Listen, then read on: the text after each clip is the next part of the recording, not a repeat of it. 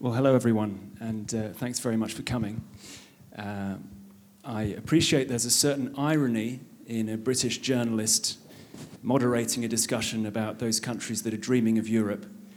Um, but I think, nevertheless, um, in, a, in, a, time of, of, uncertainty and change for the EU, um, it is, it's very appropriate that we're going to start off this uh, European lab in the heart of the EU by thinking about those countries uh, at the fringes of the EU, those with aspirations uh, to join.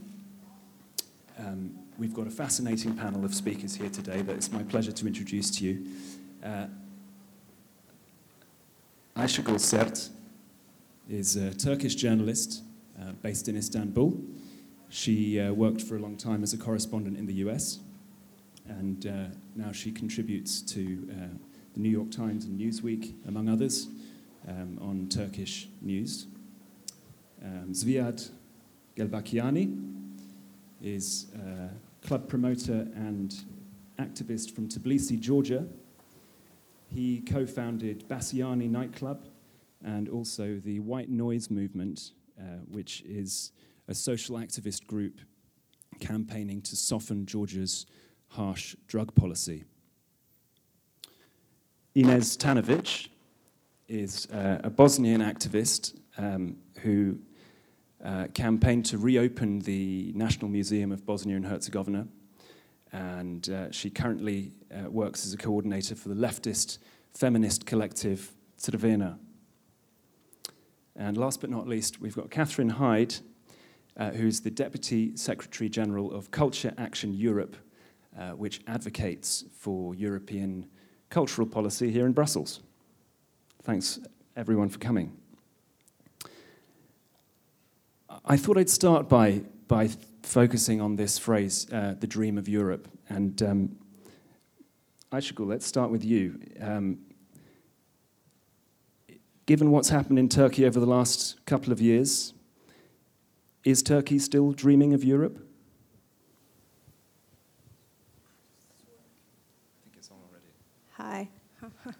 I'm from Turkey, so we don't have technology there yet. Um, it's very interesting because I was trying to think about how I could talk to you about Turkey and where it stands in terms of the European Union and, and this dream of Europe. And I arrived yesterday from Istanbul to Brussels, and whatever force there might be up there, I, I think it sent me the, the holy answer right before passing through the passport control, you know, usually there's an officer who shows passeport européen à gauche, les autres à droite. And there was a woman walking in front of me, and she just wanted to go straight. It was a Turkish woman with her infant. And the officer just stared at her and said, European left, other passports right. And finally, she gave a gaze to the left side and she took the right, the right route to, um, to the other passports. And I think that's kind of where we are today in, as Turkey in terms of the European Union, or in, in, in terms of this dream of Europe. We know we are not in Europe, but we kind of hope that you don't think that we belong to the other passports either. So what we hope is to have whatever um, special way there might be that will be somewhere between Europe and the other.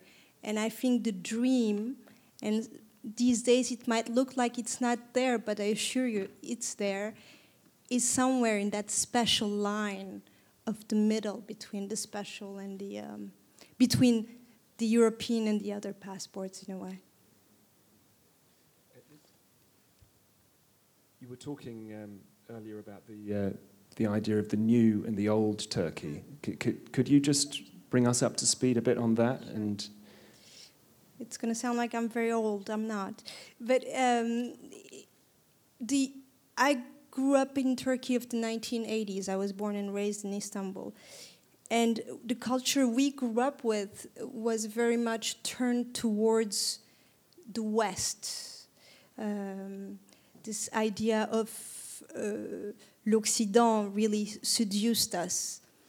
Um, and it seduced us so much that you know Turks are stubborn people. So we accepted to make changes in our politics, and that has to do whether with minority rights or in regards to women's issues or even freedom of expression, which is not our favorite meal, because we really wanted to be a part of that. Now, in 99, Turkey uh, became an official member in terms of the, uh, of the talks, and in 2004 2005, we really began the accession talks. This is, for me, the old Turkey. The new Turkey of the past few years, especially the two past two years, is um, very much turning its back to Turkey, to Europe. It's turning towards the idea of the East, of the Middle East, of the of becoming a part of the Islamic roots or whatever it might have. Um, we will see how long that new Turkey stands in terms of that, because recently in July, I was reading this research that was done.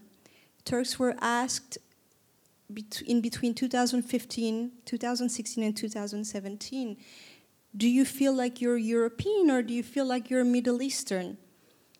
And the majority of them said that they felt more European than Middle Eastern. So that was a good step. Um, but then the other question was do you think that Turkey will join the European Union? 80% of the people said that they don't think in their lifetime they will see Turkey joining the European Union. However, 70, 70, 70% about of them said that they would like the talks, this special relationship that I was saying at the beginning, to continue with Europe. Now that's important.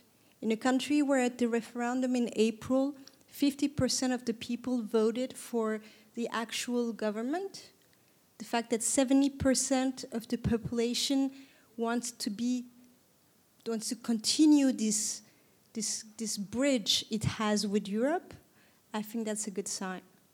So I think Europe should also remember not to turn its back on Turkey. Um, yeah, I have a question regarding this, um, like changes, like in these 20 years. I only accept questions from Arthur. so my question is like, um, why has it changed that far? Like, is this a tool um, for the for the Erdogan, like turning back to Turkey and make the, making the country more like you know extreme?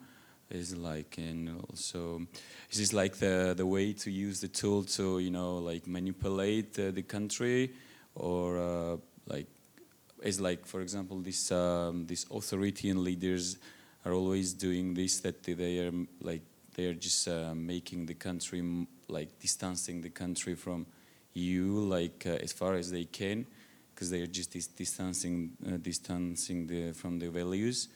But uh, what's the point in there? Like because like Putin does this because like the, he's um, uh, he's like he's, he has this tool making uh, the country more and more like you know very Islamic and religious.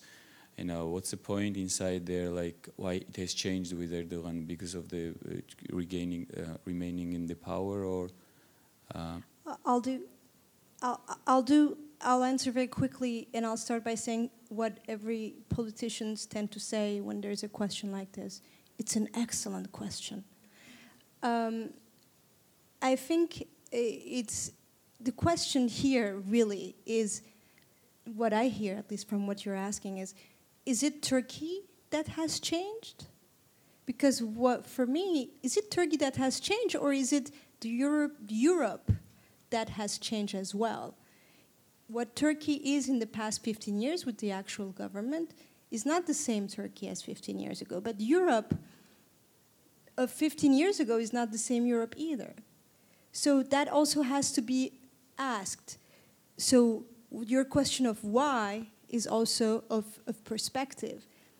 These countries that were dreaming of Europe, many maybe have reduced their amount of dreaming about Europe. But the dream stays there because I think, I think Europe is a very, um, it's an excellent project. And I think it must be guarded and remade. And, and do, do, so that these countries can continue to want to be a part of that dream. So at some point you're also. I'm between two men who keep asking me questions here. If we could, um, we can have the discussion um, just in about. That's persecution. Zviad, I'm, I'm really interested in, in, in moving to uh, your. Yeah, yeah, yeah definitely. Um, we, we can pick this up later, but in, in moving to a post Soviet context, in Georgia, what, um, what relationship do Georgians currently have with Europe?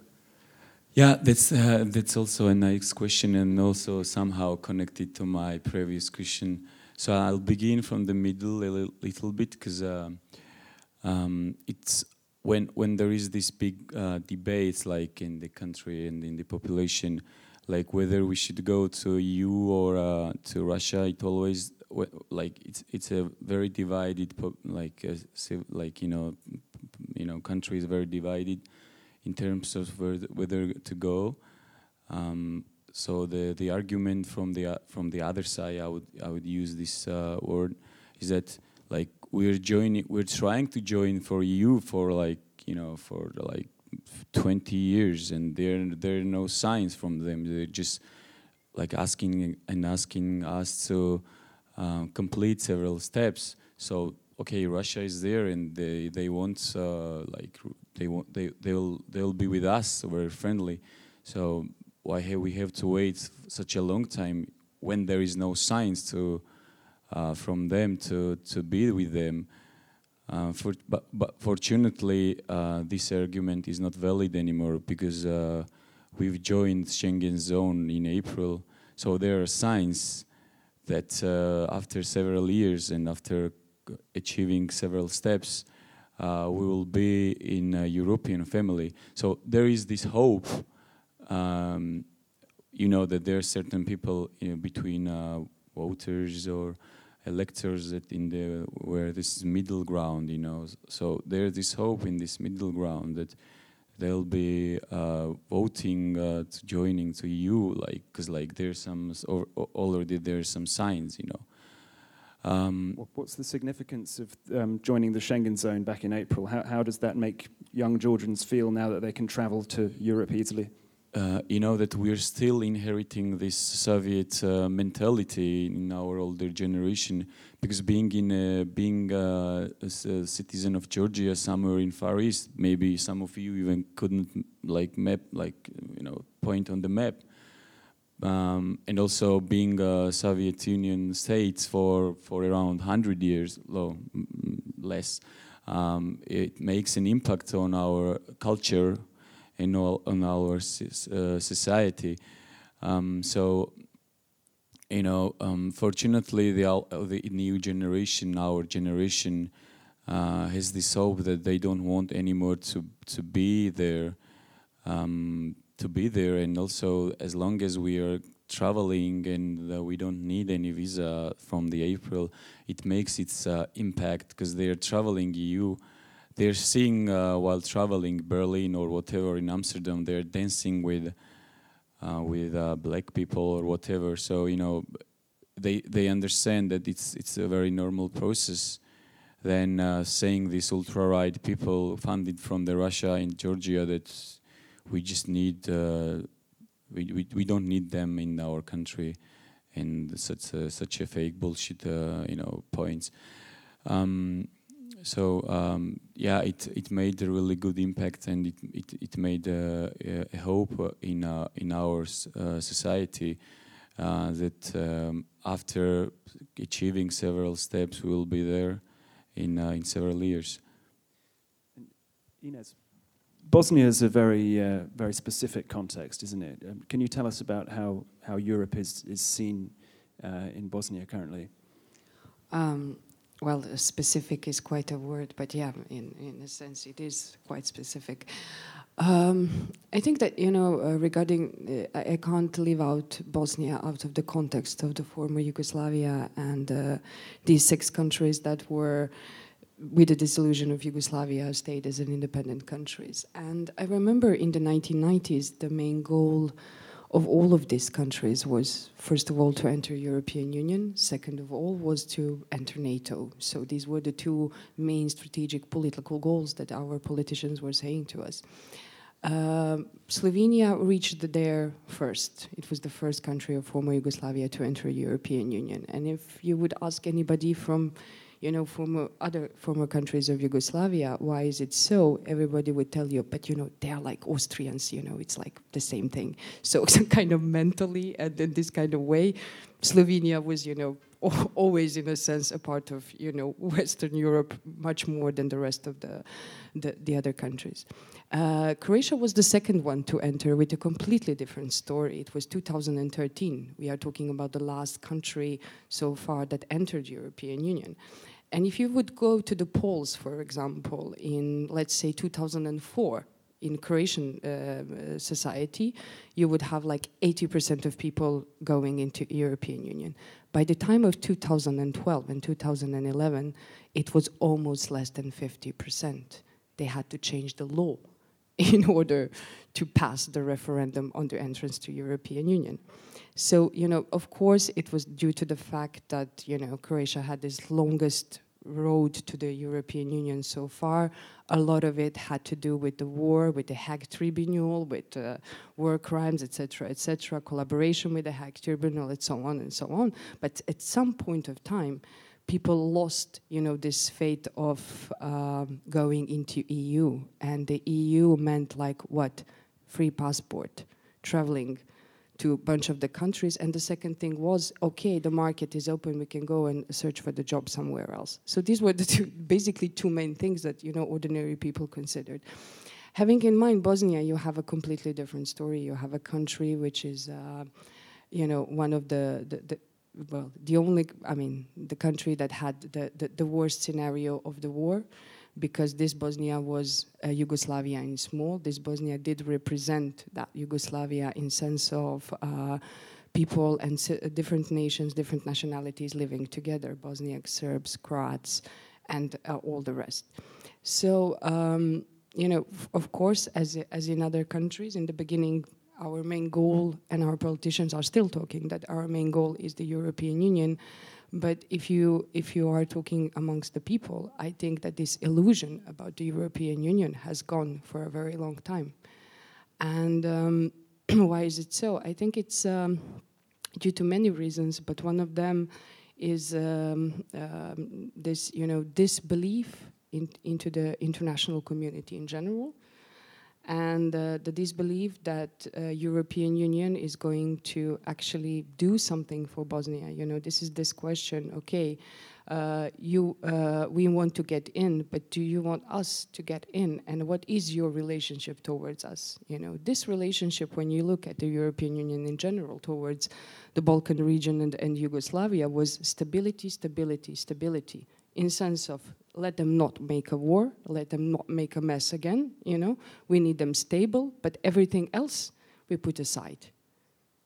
And uh, I think that, you know, this kind of feeling, you know, of quite a negligence from, from, from the European Union created a feeling that, you know, this might not be, you know, the best and the only solution we have. Unfortunately, uh, these countries are so small today that there is no other way but to join somebody. On the other, other hand, you know, the geopolitical situation in the Balkans is changing, and you can't talk about, you know, that it's the same now as it was two or three years ago. When you look at Bosnia, for example, you know, it's on the crossroads between the European Union on one side, Russia on the other side, and Turkey, Qatar, Saudi Arabia, and other countries on the other side. So you have three very strong players on, on the region, which are, of course, influencing the daily politics, but also influencing the, the, the state of mind of the people and, and, and the politics, etc.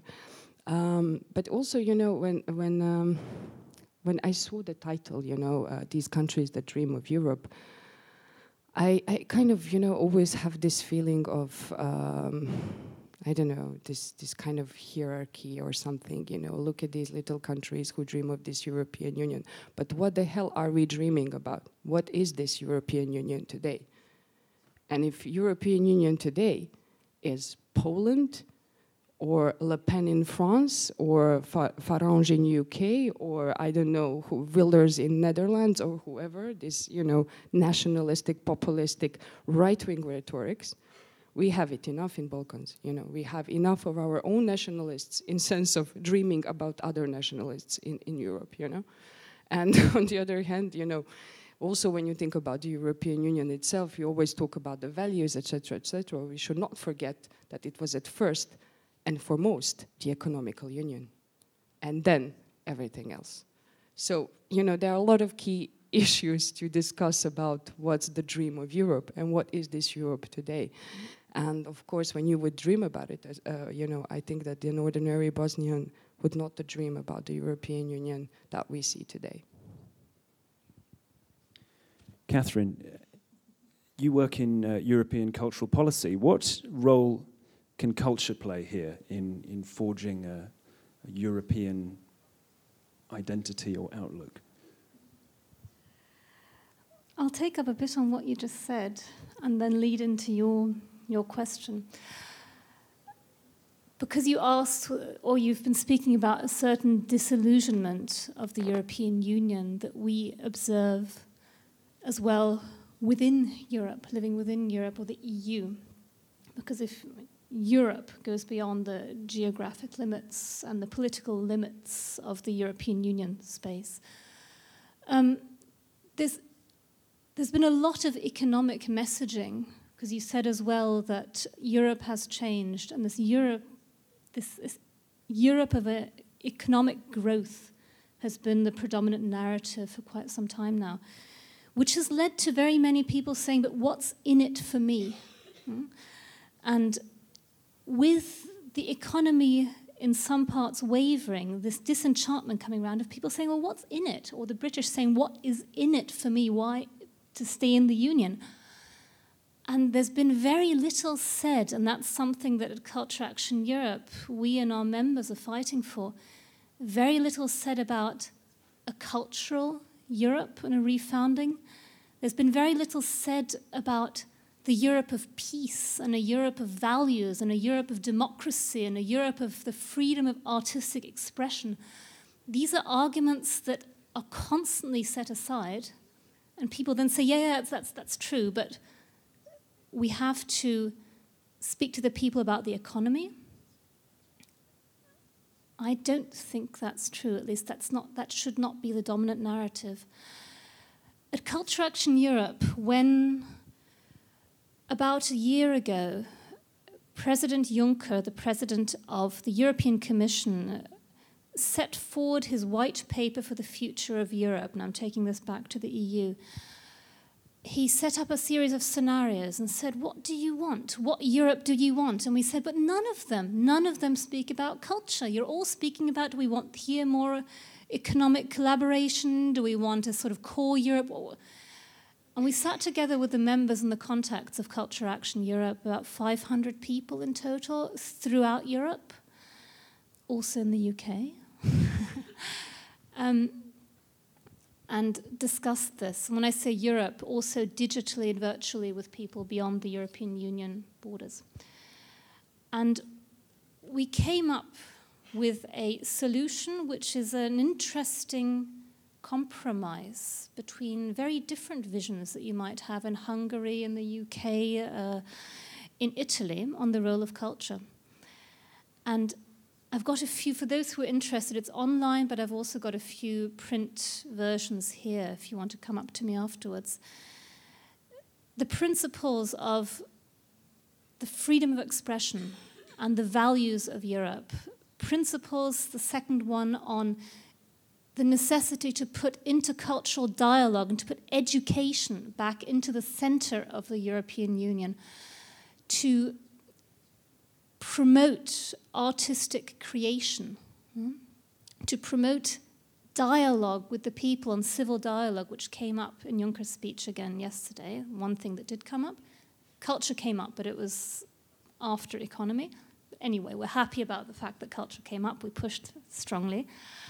Um, and then questions about the future, the digital future of Europe in general, the jobs, where are we heading towards? What do we do in, in the digital future? How do we secure employment? And then questions of sustainability, because culture and we are in a way an interest organization, but without sustainability there will be no world and no Europe in the first place. So culture fits is a key component in all of that, and that's the message we've been playing very strongly to politicians, and we hope that this message will be heard in the coming months, in the coming years, and not only by the European Union, though that is what we who are we are messaging predominantly, but also the other countries because that culture should be at the core of society and that cultural participation can help avoid nationalistic tendencies, can promote inclusion. That's something that is valid everywhere. And we need the neighboring countries of Europe to hold those values strong as well. Thank you. You're all involved in, in, in culture in your various ways. Um, and uh, you're, you're all uh, involved in, in upholding values, uh, things like freedom of speech, tolerance, preserving cultural heritage, which in the EU we would, we would recognize as, as European values. Um, is there any sense in which opposition minded people in Turkey feel more European as a result of, in a time like this? Um, I'll answer in 30 seconds, but I wanted to say something. I wanted to answer the ladies first. Um, Ines, when you talked about, um, if I wrote it right, but you were talking about this hierarchy in the European Union, talking to the. I'm a journalist. I'm sorry, I take notes. Um, talking about, you know, this, this idea of democracy and uh, etc. I think we should not forget. I know that Europe has a lot of problems um, but I think Europe has also a tremendous potential.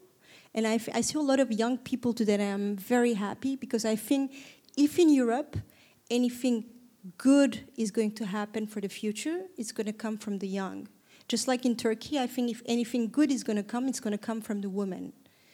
And this is what Europe has understood that the small countries did not understand. And I'll give you an example very fast. I was in Istanbul a couple of weeks ago, leaving the courthouse where there were again journalists and writers um, pending trial on, on, uh, on trial. I took a cab, and the driver, as anywhere in the world, are very curious people and they want to know who you are, what you do.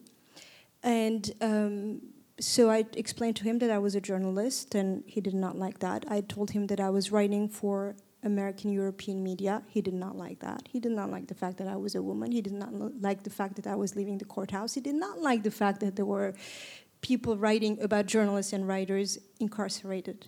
Anyways, he didn't know what to say for about 10 minutes. And right before dropping me off, he said, Miss, as if he found the answer to the, to, to, to the greatest mystery in the universe. And he said, You know, they, they is you days, the Europeans, the Americans, they think there is no democracy in Turkey.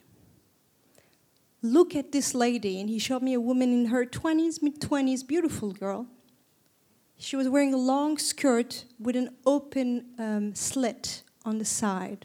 It was a very gentle slit, meaning that it's only when she moved a little forward that you could see her bare skin. And he said, Tell me, how can they say there's no democracy in this country? If there were no democracy in this country, this girl could not wear this skirt. What I'm trying to say is that there are countries, little countries maybe, who still have not understood what something vital, fundamental, like democracy, like freedom mean. And in my country, I'm generalizing, but that's kind of like the ongoing mentality we define democracy through the slit of a skirt of a woman. So that's why I think there's something that to be applauded about Europe and to be served as an example. Another thing I wanted to say, and I completely forgot your question, but that's okay. Uh, to Catherine, who was talking about how much, you know, how we need to talk more about culture. I completely agree as well that we do go directly in the economics. Um, I think the saving grace of Europe is going to be culture. Because in that culture, there's every bridge that you want to build. There's going to be the, in, there is going to be about the minorities. There is going to be about everything. But I did not hear you talk about refugees, for instance. And the thing that, that really got to me was 10 days ago when there was the debate between Schulz and Merkel that lasted about 90 minutes. About 60 of them were spent on immigration, Islam, and Turkey. Now, you were kind of saying that we tend to talk a lot about, um, about economics and not enough about education. But that starts, in my opinion, in the European leaders. That means that they need to be more confident. They need to go back to this thing of trust, of centeredness, instead of being driven by fear. I come from a country where we are currently driven by fear, and I can tell you, nothing good, nothing productive will come out of it. I'll come back later to you. you've, you've remembered it now? Uh, no. I'll, I'll ask it when you're ready. Uh, no, I'm ready, but you can tell I don't oh, oh remember oh, right. the question. Fine. So I, I was saying, um, at a time like this in Turkey, when, when people like you and many others are horrified by the um, creeping authoritarianism that has occurred over the last couple of years, does that make you, in a sense, uh, feel more European, sort of by contrast, into, as to what's happening all around you? So in a way, I, by, by saying all this, I did kind of very indirectly answer, because we do feel more European. You, you know, kind of to come back to the survey I was telling you about. What happened with, that was asking in the past two years that made people feel more European? It's because they're trying to hold on to something that they know has potential that they know can save them or can at least be a, an, an option to whatever is going on now. So I think what Turkey is holding on is precisely the values that Europe represents. It's precisely that democracy. It's precisely saying that a woman has an equal right as a man. It's precisely as saying that we need to be secular in our education. It's so. The, so we are taking, yeah, in a way, we are taking maybe not feeling Euro European more, but but really realizing, wow, those Europeans, they understood something we still did not. Tzvia, really interested in hearing more about your work in Georgia with, um, with Bassiani and the white noise movement. Can you give us a sense of just how unique these things are in, in what is still a very conservative society? Um, yeah, um, I will agree on that uh, the culture and the dance, dance floor has always been the, the political statement in, uh, for example, in USA when the, in, in 80s where this the, the, the club and the dance floor was on the, was on the, the place where the white people and the black people were dancing. They were just uh, fighting outside. I mean, not, not, they, but you know, there there was this problem in this uh, society. But in the dance floor, they were dancing together, and after several years, they just uh, you know, it's it's the same. Um, it's the same somehow happens in uh, Tbilisi that there is this huge um, homophobic problems in Tbilisi. Um, fortunately, um, you know, this is like this this rate is lowering down, but um, with Bassiani and dancing there is always uh, now has been made like became the the political uh, statement and the act.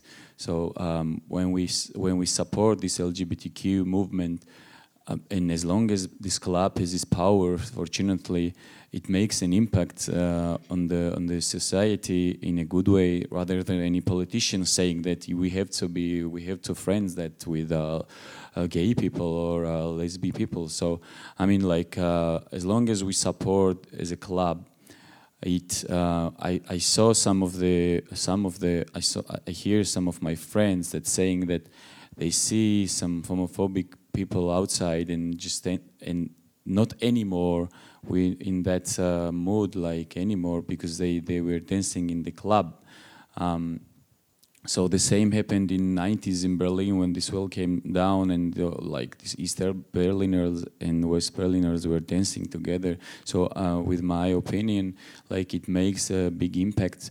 And even now in our generation, uh, saying like hearing from many other politicians that uh, it's it's way more uh, influential than uh, any other politician, like the, from the from the any other other politicians. Um, so Bassiani uh, is made always has been uh, always a place uh, where you, when you, when you get there, it always a statement from you saying so, so you're just. Um, uh, you're uh, friending with uh, with with the like mi minorities and with the other um, group of sexual people. So um, yeah, it's it's always a uh, it's a pol political act, um, and we're trying to um, be there always. And and uh, as a white noise white noise movement, there is a big problems of uh, um, of uh, inherit like if, of infringed drug policy from in the country. Like um, it's mostly um, like people are there's there is no like uh, like the categorization of the drugs in the country. So even if you take any any um, any certain of drugs you're just going jail for seven eight years. So um, it's it's a big problem.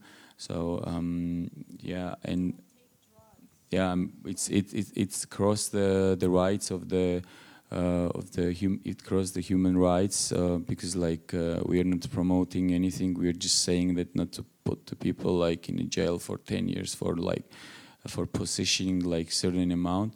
Um, so it always became um, uh, a movement already a political as a club and and also as a as a movement white white noise movement.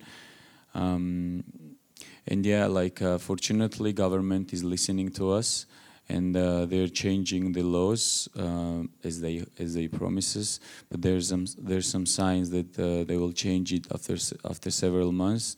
So like I, I can say in the in the region um, as a country like in the post-Soviet states, post-Soviet states, uh, we have uh, we can say easily that we we have the we can be the example of how how post-Soviet country can develop as an independent state, actually independent from the Russia, which is not uh, happening in any other states in Azerbaijan or in Armenia or even far.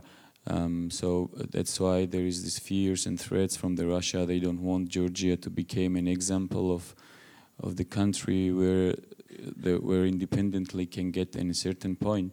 So that's why they're funding all these crazy far right, you know, groups and uh, like in Georgia, do you mean? Yeah, in Georgia, and they make an impact on this elder generation where this uh, fake faith thing is always there. That's uh, like U.S. and Western culture is connected to anti-religious thing, as they like say. So it makes an impact, but um, but uh, not in the young generation because they have this knowledge they travel in you that, and they see that there is nothing anti-religious or like uh, you know uh, uh, anti everything so um, but we are striving a lot uh, as a country and uh, our generation strives a lot uh, to overcome and to face those those crazy groups because they are they are getting more and more um, power unfortunately um, because of the funding and everything. So the, we, with this hybrid war from the Russia also helps them because like there are like fake uh, accounts in the and fake news in the um, in the media and in social media that makes an influence on the on the people. So, but like for, I hope that um, we'll we'll we'll overcome those problems and uh, we'll overcome those groups, because um, you know they have. Unfortunately, they have their own electors and own people who believes them. But yeah.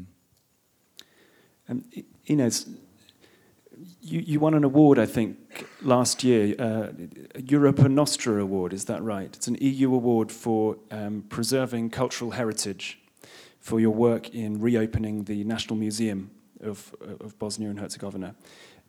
Can you tell us a bit about that, that struggle and how, when you won that award, did, did it did it sort of put your work in a in a in a more of a European context for you? How did it make you feel about um, cultural preservation more generally? Well, I don't think that uh, my work or uh, work of my colleagues and all the cultural workers in Bosnia and Herzegovina has ever been out of the European context. Um, when I was uh, listening to Aisha Gul about what she was saying about EU and democracy, I will just maybe relate to that for a second before going on onto this issue. Is that you know uh, we always felt European. The, the fact that there is something called EU and has its borders never meant anything to us, to my feeling of feeling European, besides feeling Bosnian and Herzegovinian or wherever else, whatever you know. But uh, the Europe I am looking to and the Europe uh, I'm seeing today, which was my, my answer before, is that there is something rotten that I would like to be changed. And uh, there is something that you know we we all as as European uh, Europeans need to think about in sense of where we're heading, where we're going, in sense of transformation of the European Union itself and many other things, but we can correlate to that later on. Regarding the, the, the National uh, Museum, I think it's one of the really strange and rare stories in, in European heritage. And um, it's, um, it's a museum uh, which I like to call the British Museum of the Balkans because it has around 4 million artifacts, not just from Bosnia and Herzegovina, but from all the region. And you know, it tells a story uh, about uh, living together and not a division that we have and live today on every basis in Bosnia and Herzegovina. As you know, the country is divided on two entities, on 10 cantons, on district. You know, when as a cultural worker, I, I in order to, you know, um, do something, I need to sit with 14 ministers of culture in order to pass a single initiative or a law and there is no state ministry of culture. So you can imagine, you know, in which kind of state the culture is in, in Bosnia. Of course, no funds, nothing, besides the funds that you get from abroad or you make a collaboration, collaboration with somebody. So uh, in our system, uh, there was seven um, institutions after the war, which were state institutions such as National Library, National Museum, uh, Kinoteka, uh, Cinematheque, or and stuff like that, who stayed in this legal vacuum, uh, which meant that um, the state didn't recognize them as state institutions because Bosniaks, Croats, and, uh, and Serbs could not agree whose institutions are these and whose heritage is this. And um, after many, many years that the museum worked, um, in 2012, the workers of the museum, the 50 of them, decided to close the museum because um, there was no funding from anywhere. And they worked three years inside of a cold museum without electricity, without water, without heating, without anything. You can imagine how that affects the artifacts inside of the museum. We, we don't need, even need to talk about it. But these people decided to defend with their own bodies this cultural heritage of our country. They decided to defend what Bosnia and Herzegovina is as a state. And um, I entered the museum with a few of my colleagues in the winter of 2015. I saw this basically humanitarian crisis inside of the museum. Five people died during these three years because they had no health insurance, no social insurance, nothing. They had no salaries, so they could not, you know, um, do anything to go and cure themselves. So we said, okay, we have to do something. But how do you do something in a divided society with everything is related to na nation, religion, and etc. How do you, you know, send a message to people who are in a complete lethargy, in apathy, in everything, because they are tired. They had a war of three years, and now they have even worse situation for the past 20 years. How do you make them defend their culture? Basically, how do you make them defend their, themselves and their own existence? And uh, so we decided to do uh, something completely different than any other civic action that was taking place at the time. We decided to call out the citizens of Bosnia and Herzegovina to come and guard the museum as the workers of the museum do. And um, it was an amazing story. 5,000 people came to guard every single day, every single hour for one month and a half uh, we made a list of things that museum needs. It was from toilets to computers and new uh, um, air conditioning and etc. etc. People brought it in, the matter of 10 days. The museum got everything. So this, you know, uh, um, reawakening this feeling of collectivity, of solidarity, was something that, you know, just clicked in people's minds because they felt it as their own you know. This was this was the thing. You have to you know one was the thing to yes you need to preserve the, your own heritage but another thing is you need to help the people who are inside. These workers are not less worth than all the heritage inside. They are keeping it for us and you know for the future generation and uh, the picture was beautiful because, of course, um, the, um, the, religious communities of Bosnia and Herzegovina also came into the story. And after one month and a half of uh, various cultural uh, activities inside of the museum, but basically guarding the museum, uh, the national government uh, made a decision to make a financial agreement uh, on which uh, they um, gave the money for the for the museum for the next three years. This contract is about to expire next year, and um, to be honest, I'm not sure are we going to uh, have to do the same thing again because um, the situation didn't got any better. The legal status of the museum did not resolve. But um, what I was um, happy about and what I was satisfied about was the response from, from, from the people in Bosnia and Herzegovina. We showed that nationality is not our code, but the culture and what you know uh, brings us together. And it, this is what our politicians very disliked. You know that it was saying the story about living together, not the division. And uh, I think it was the main, you know, my I wasn't so, you know, happy about the award. The award is one thing, and it's good that the story has been heard in order. The fact that they made a collaboration with many museums, you know, including Louvre, who's helping them with restorations now, etc., etc. But what I was happy was, you know, this uh, satisfaction of uh, blow kick into politi politicians and nationalistic narratives that we are listening for, for the past 25 years questions are after or? Um, just you're playing audience now?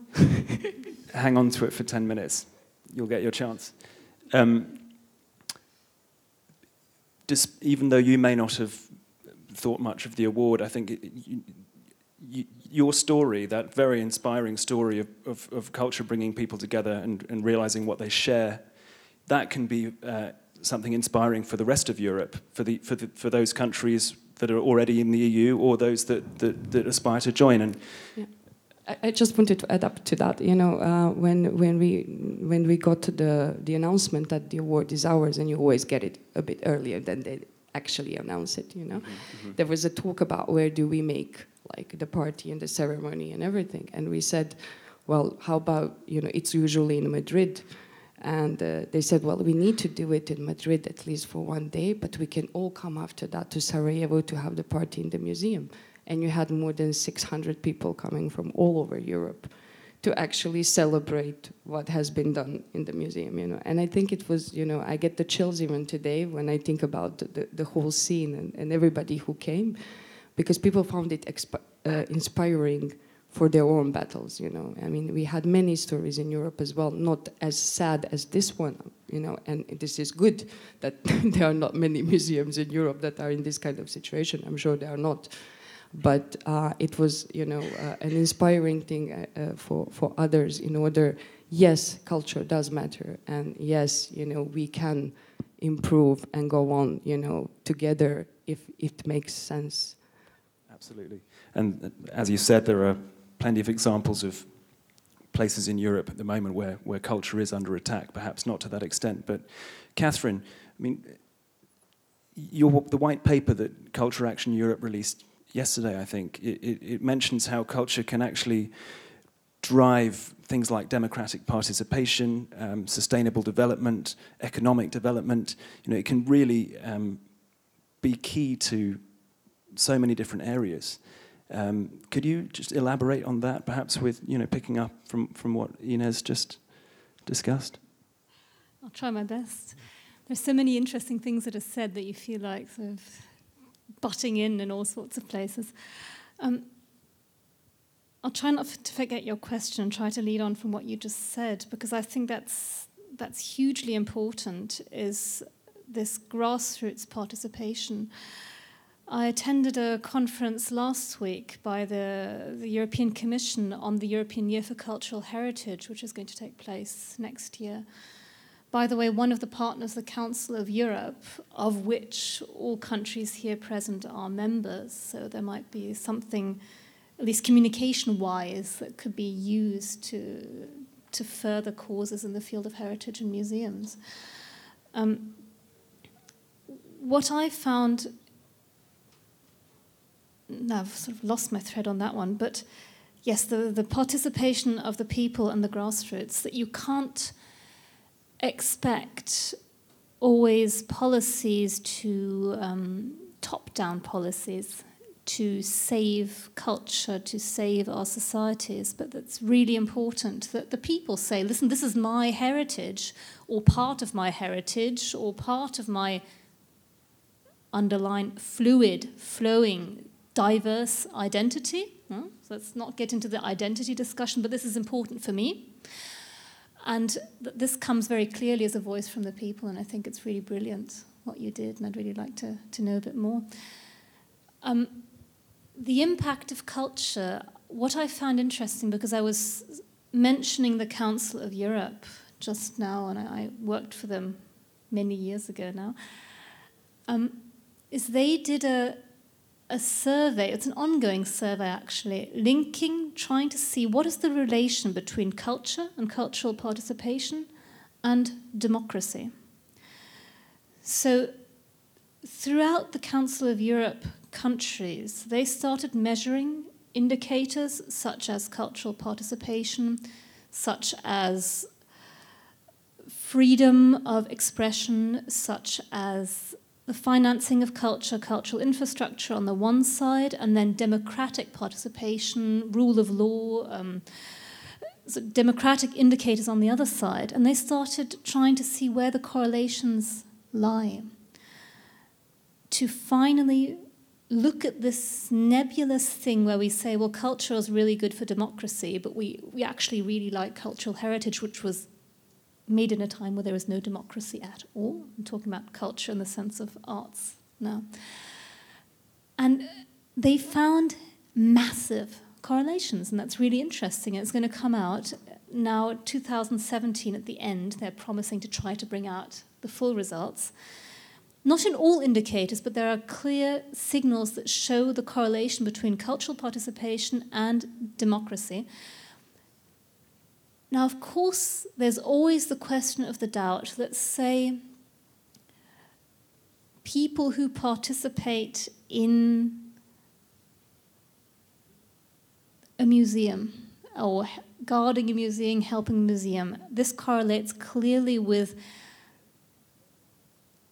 values of diversity, uh, lesser homophobic tendencies, a greater openness to diversity. Is this a cause? Which is the cause and which is the reason for you know is it because I am more open to diversity, that I will have a tendency to be more supportive of cultural causes, or is it because I'm in favor of cultural causes that this will cause me to be more open? But there's a strong correlation, and there is actually now evidence showing that it might be through cultural participation that we can actually drive elements that are key to democracy, such as a belief in openness, diversity, inclusiveness. And that's actually really interesting when we look at some of the tendencies in some countries that the first things that are attacked is the freedom of speech, are intellectuals and artists. And that's something we have to be very, very wary of in the development of countries that have a tendency now to go, to go further away from a democratic society. Yeah, you had a, a point did you have a? Yeah, my point. Uh, my point, point, point was regarding this museum. Like you said that uh, it's gonna be maybe again this. Um, yeah, but like you, you've already built up like a uh, certain society against the museum, and the politicians always are afraid of this society. Um, how is it? Uh, I mean, how is it? Uh, does it like still there this society or? Uh, because like as my as a, as a, like for example as a club um, there's some uh, threats like maybe some uh, I don't know like I, am not believing in these threats but uh, I hear from friends of friends of friends that it's gonna be always a problem from the from the government because we always um, you know protest some um, you know you know some bad uh, behaviors from the from the government so it's it's it's a problem for example uh, for them, but they never, they even don't dare to do this crazy step. So like to maybe. So they th they threaten you with various things, but they don't dare to. Yeah, they don't. Right. They, that's not them threatening, but somehow rumors are there. So I mean, because like there is, they, they see that there is a certain like quite much society around the around the club as a movement. So I'm uh, just the question is this uh, goes like if if it's still the, if it's there also around this museum or how do you think you can like build up certain society to influence like to make an impact on the on the on the politician well you know we we had a lot of problems with the government when we began the action you know. The first day the prime minister came into the museum with the question what are you doing? I was you know you had the prime minister of the country entering asking privately to meet with a few of us and say what are you doing? And are you aware of the political situa situation and the political moment that you are tackling. Uh, when we said at that time, you know the door where the doors are, and you had 25 years to resolve this issue, and you haven't resolved it. This is our stage now, and this is our way now. And you know, this this was the moment when the whole, you know, um, communication with the government broke down for at, at least three weeks. Uh, but the, the situation built up so much. You know, you know, you had the ambassadors coming to guard the museum. You had, you know, people from uh, international community in Bosnia coming to guard the museum. You had the various actors. You know, uh, we were aiming, of course, on the citizens and on the cultural actors. We were thinking, okay, you know, maybe these are two groups that we can tackle. You know, but we were not aiming at the business sector. We were not aiming at, at uh, ambassadors, etc., etc. All these people came along, you know. And when you make a pressure, this pressure has to burst somewhere. And it was so obvious that, you know, it had to be resolved in some kind of way. Of course, they resolved it in the easiest way for them, and that is give the money, you know. By giving the money, you resolve the issue and they, uh, they said, okay, you silence them for the next three years, the museum will be open. What happens after 2018, nobody knows. So now we are in a situation where, you know, for the past two years, we were building the capacity of the museum through various things, through various actions, through, you know, uh, the money for the new website of the mu museum was donated by a crowdfunding campaign you know, etc., etc. We did many things for the museum after that, and we gathered a sort of a community around it who is able tomorrow, if the museum stays without the money, and it, I, am unfortunately, uh, the memorandum and the contract is not being respected. And there are few actors who are not giving the money for the past three years, and it's a very complicated situation. We could end up in the same situation very fast.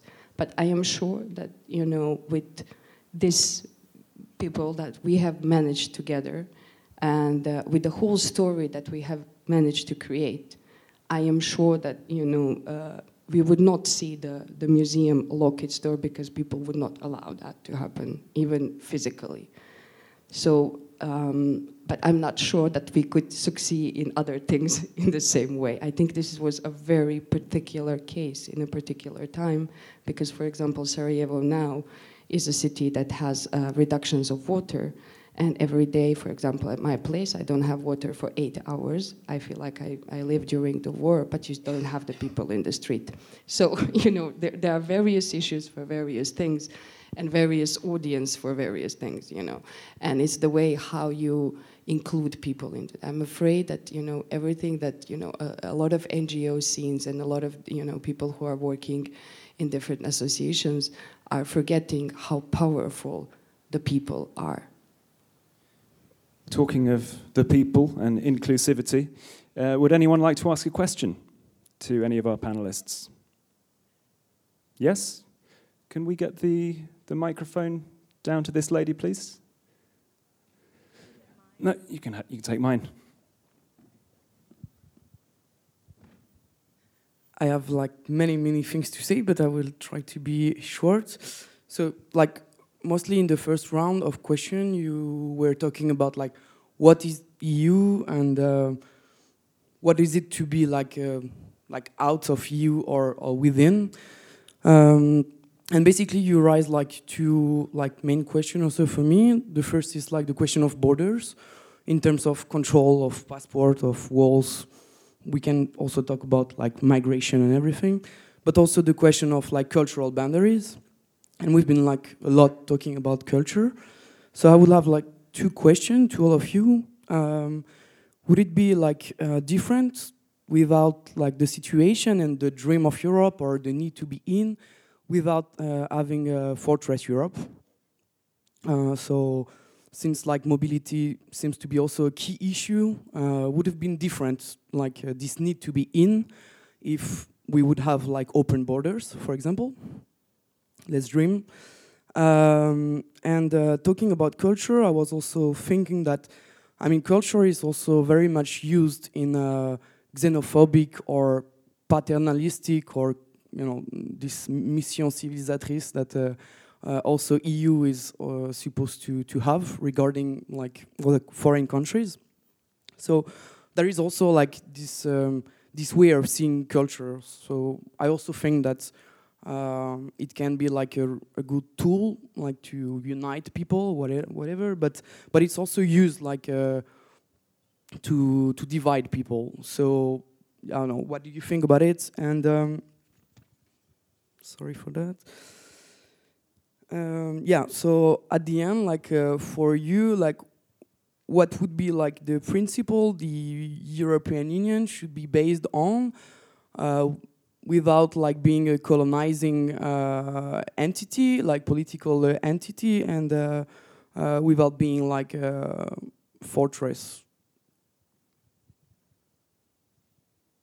Thank you. Uh, Catherine, do you want to pick up on?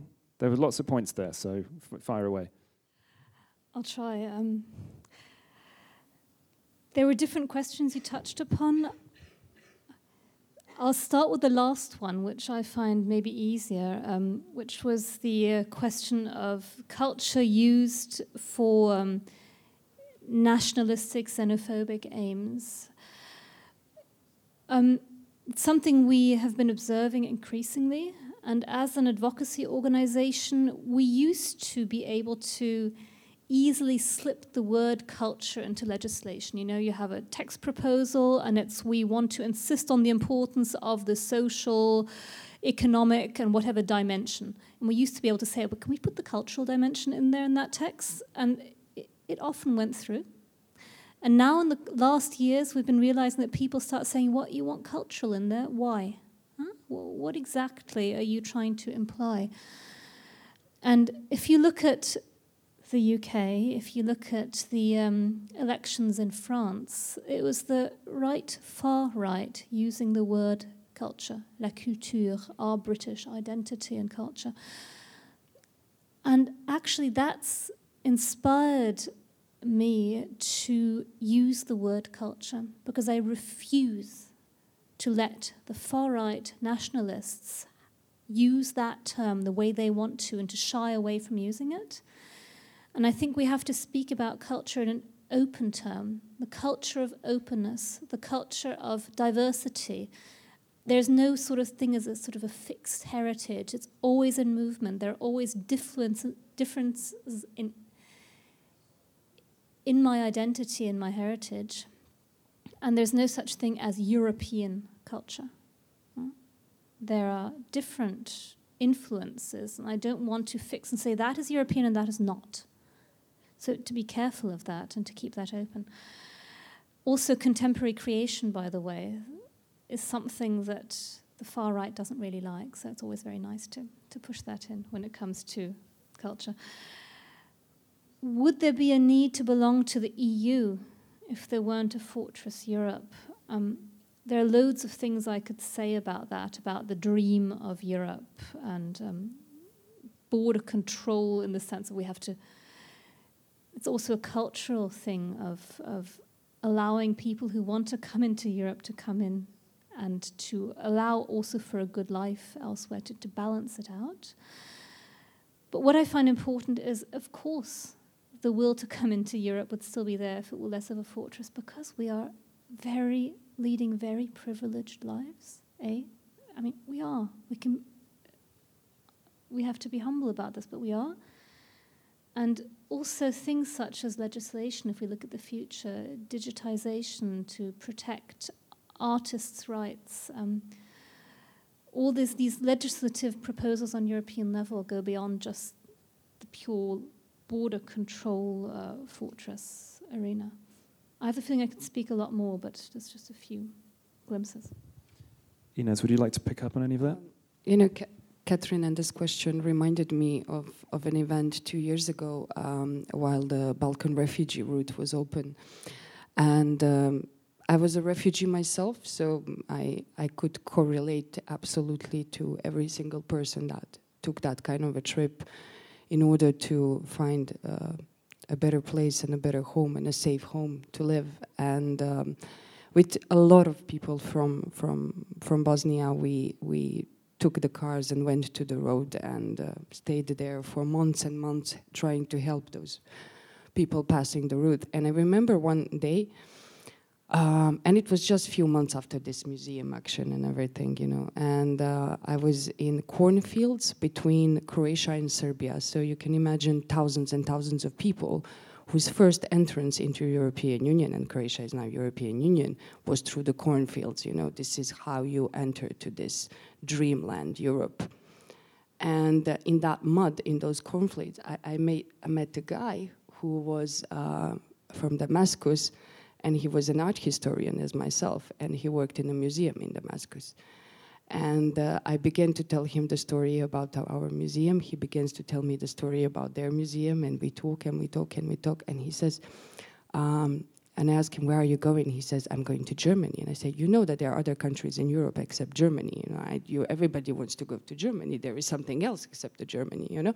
And he says, "Yes, but maybe in Germany I can work in a museum." And then I said, "Well, you know, you'll have to do a bit of crappy jobs, you know, until you come to the to the to the artist in the museum.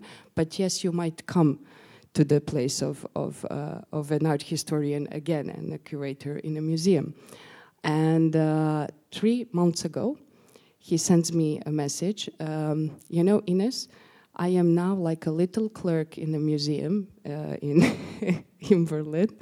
I am beginning from zero, but I finally learned German, and now I'm starting again, you know.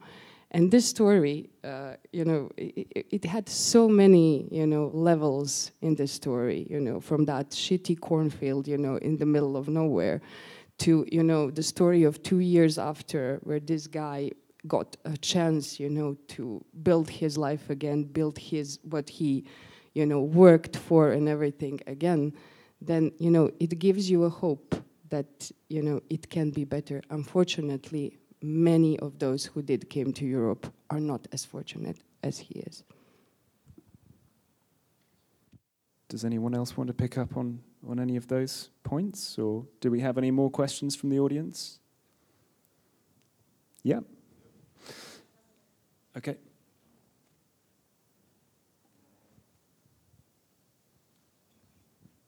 So we talk about uh, culture um, and how culture could bring social cohesion and and bring people together. So I found that very interesting. But yeah.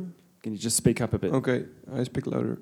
So we, we were talking about how culture could bring uh, more social cohesion and bring people together. So I found it very interesting. But uh, I was wondering how could culture, how can culture um, help to create a European common identity, which I think is one of the main challenge today, and in what sense, in, in what, in what direction could it be?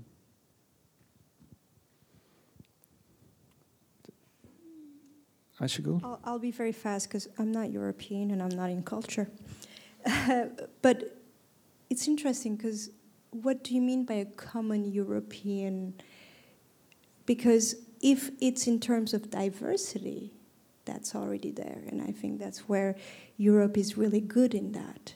Where do you think Kundera is from? Where do you think, uh, I don't know, Amadou Mariam is doing music in France? Uh, where uh, that's, that's, that's, for me, that's the common um, European culture, is to be this place where people can come and go and leave a part of their culture in there. And that's, for if that's the diversity. And that's my concern when I hear a refugee deal done last year in March 2006 between my country and Europe. Um, the fortress that was talked about is also, um, you know, artists are like water, I think. Water always finds a way to give life somewhere and to go there, and then you will see something springing up. Artists will find a way to come it's just it's important for Europe to, to realize that that commonness is the diversity. Yeah, I completely agree. I, the question is interesting. It's something that's tortured me for quite a, a while now, um, because you see culture um, being used as a sort of a communications tool. You can say that the uh, the European hymn or um, whatever might be a way of creating cultural identity via culture. And you also hear the nationalists uh, defining European identity as something when they speak about the Reformation and Christianity, and it always gets a bit frightening when people start bringing up those things because it excludes people who are, belong in Europe. It's, it's very bizarre. There was a, an interesting study by the European Parliament a few months ago um, on European identity, where they spoke of it as being dual, as, as the political identity which is important. So to understand the system, the values, um, but th- this is a sort of an intellectual thing, which doesn't speak to people's emotions, which is a difficulty. So the need is there to to add a cultural dimension to this identity with all the difficulties that I just cited. And that's where I'd agree with you completely. We have to be able to work with this concept of freedom, with this concept of diversity, with this concept of constant change, because the Europe today is not the Europe it was 40 years ago, not the Europe it will be in 40 years, and that's okay. And culture and cultural participation is something that will make us, we hope, though we can't overclaim, but that will help us deal with this insecurity that this constant change might engender without rejecting it. I just wanted to add that I absolutely and completely agree with what both of you said. I think we, we, we need to drop this idea of building up identity. You know, why? What kind of identity? We all have tremendously a lot of identities. You know, I could talk to you about my identities for an hour. You know, and um, when you say a, co- uh, a common European identity, I also get this very uh, bad, you know, image in my head of a previous history of building common identities, and uh, I think that uh, our identity is perfectly fine with all our diversity, and it's the only thing we should nourish. Of course, what, what I meant with this question was not to to, I, I, to just I completely understand Yeah. uh, what, what, what you're saying, and it's a Yeah. very, you know, often trap we get into. You know, I, I- I don't get the the negative context from what you've asked us, but you know, the concept of European common identity and building up an identity is something we really need to give up on because I- it's I- blowing our it's blowing into our face. You know. I think that there are like two words we we often use.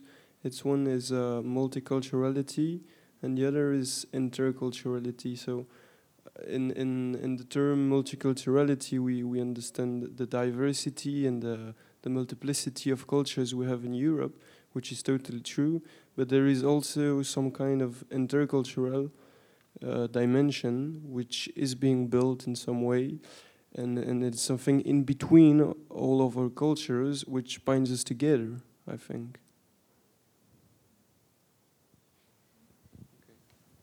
Well, uh, we've just about run out of time, um, but I'd, I'd like to, to end our discussion today by asking one more question, which is it's very easy to think what can these countries on the fringes of, the Eu- of Europe gain by joining the EU? But I'd like to switch that round and think that, as you said, Ines, there are things that are rotten about the EU. Um, and it's a time of uncertainty and change within the EU. What can these countries that you're from do to re-energize the EU by by joining it or by or even the kind of cultural activity that you're that you're all doing um, outside of it? How how can what lessons can we draw from that? So it's kind of two questions really. Would anyone like to take that on? Well, uh, I think that uh, the the main idea behind this union, European Union, was that this uh, the one of the, the the reasons was that this Europe has to be united um, and um, multicultural. So I think, like for example, as a Georgia could be there, um, it can uh, reorganize somehow. It can uh, regain the power and. Um, as a as a unition as a as a unity uh, Europe, it can be uh, stronger um, as as as long as it adds the the new states, um, and um, yeah, that's a that's a very tough tough question. So I can't even answer it in uh, in, in such a short notice. So.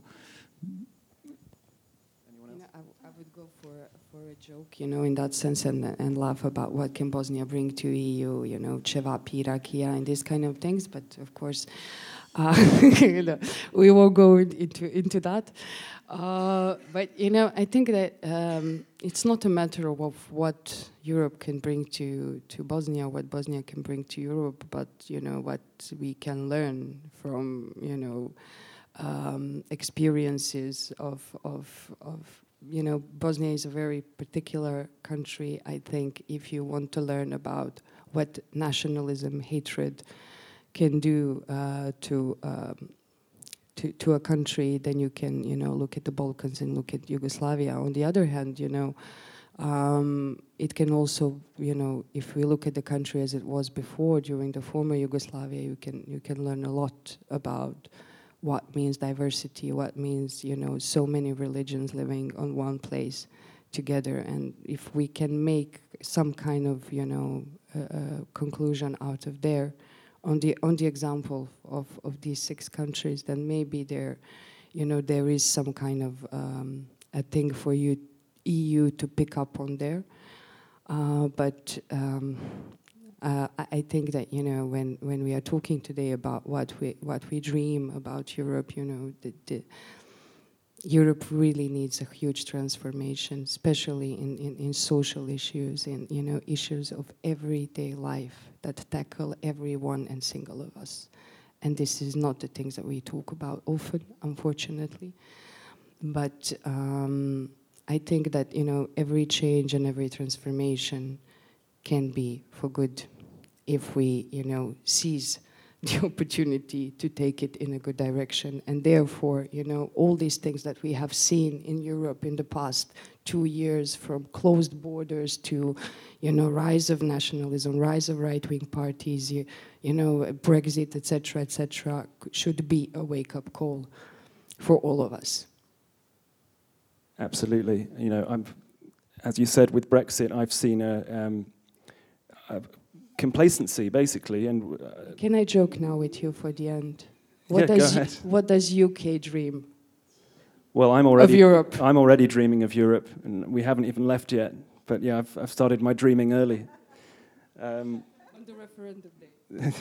well, that was a nightmare, but then my dream began the day after.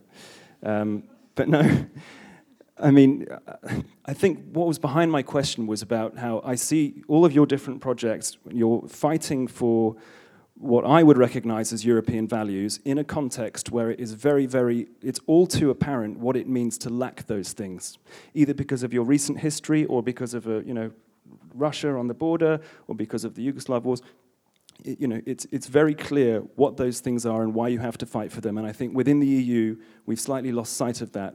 And so all of your examples can be very inspiring for, for the, the Union as a whole.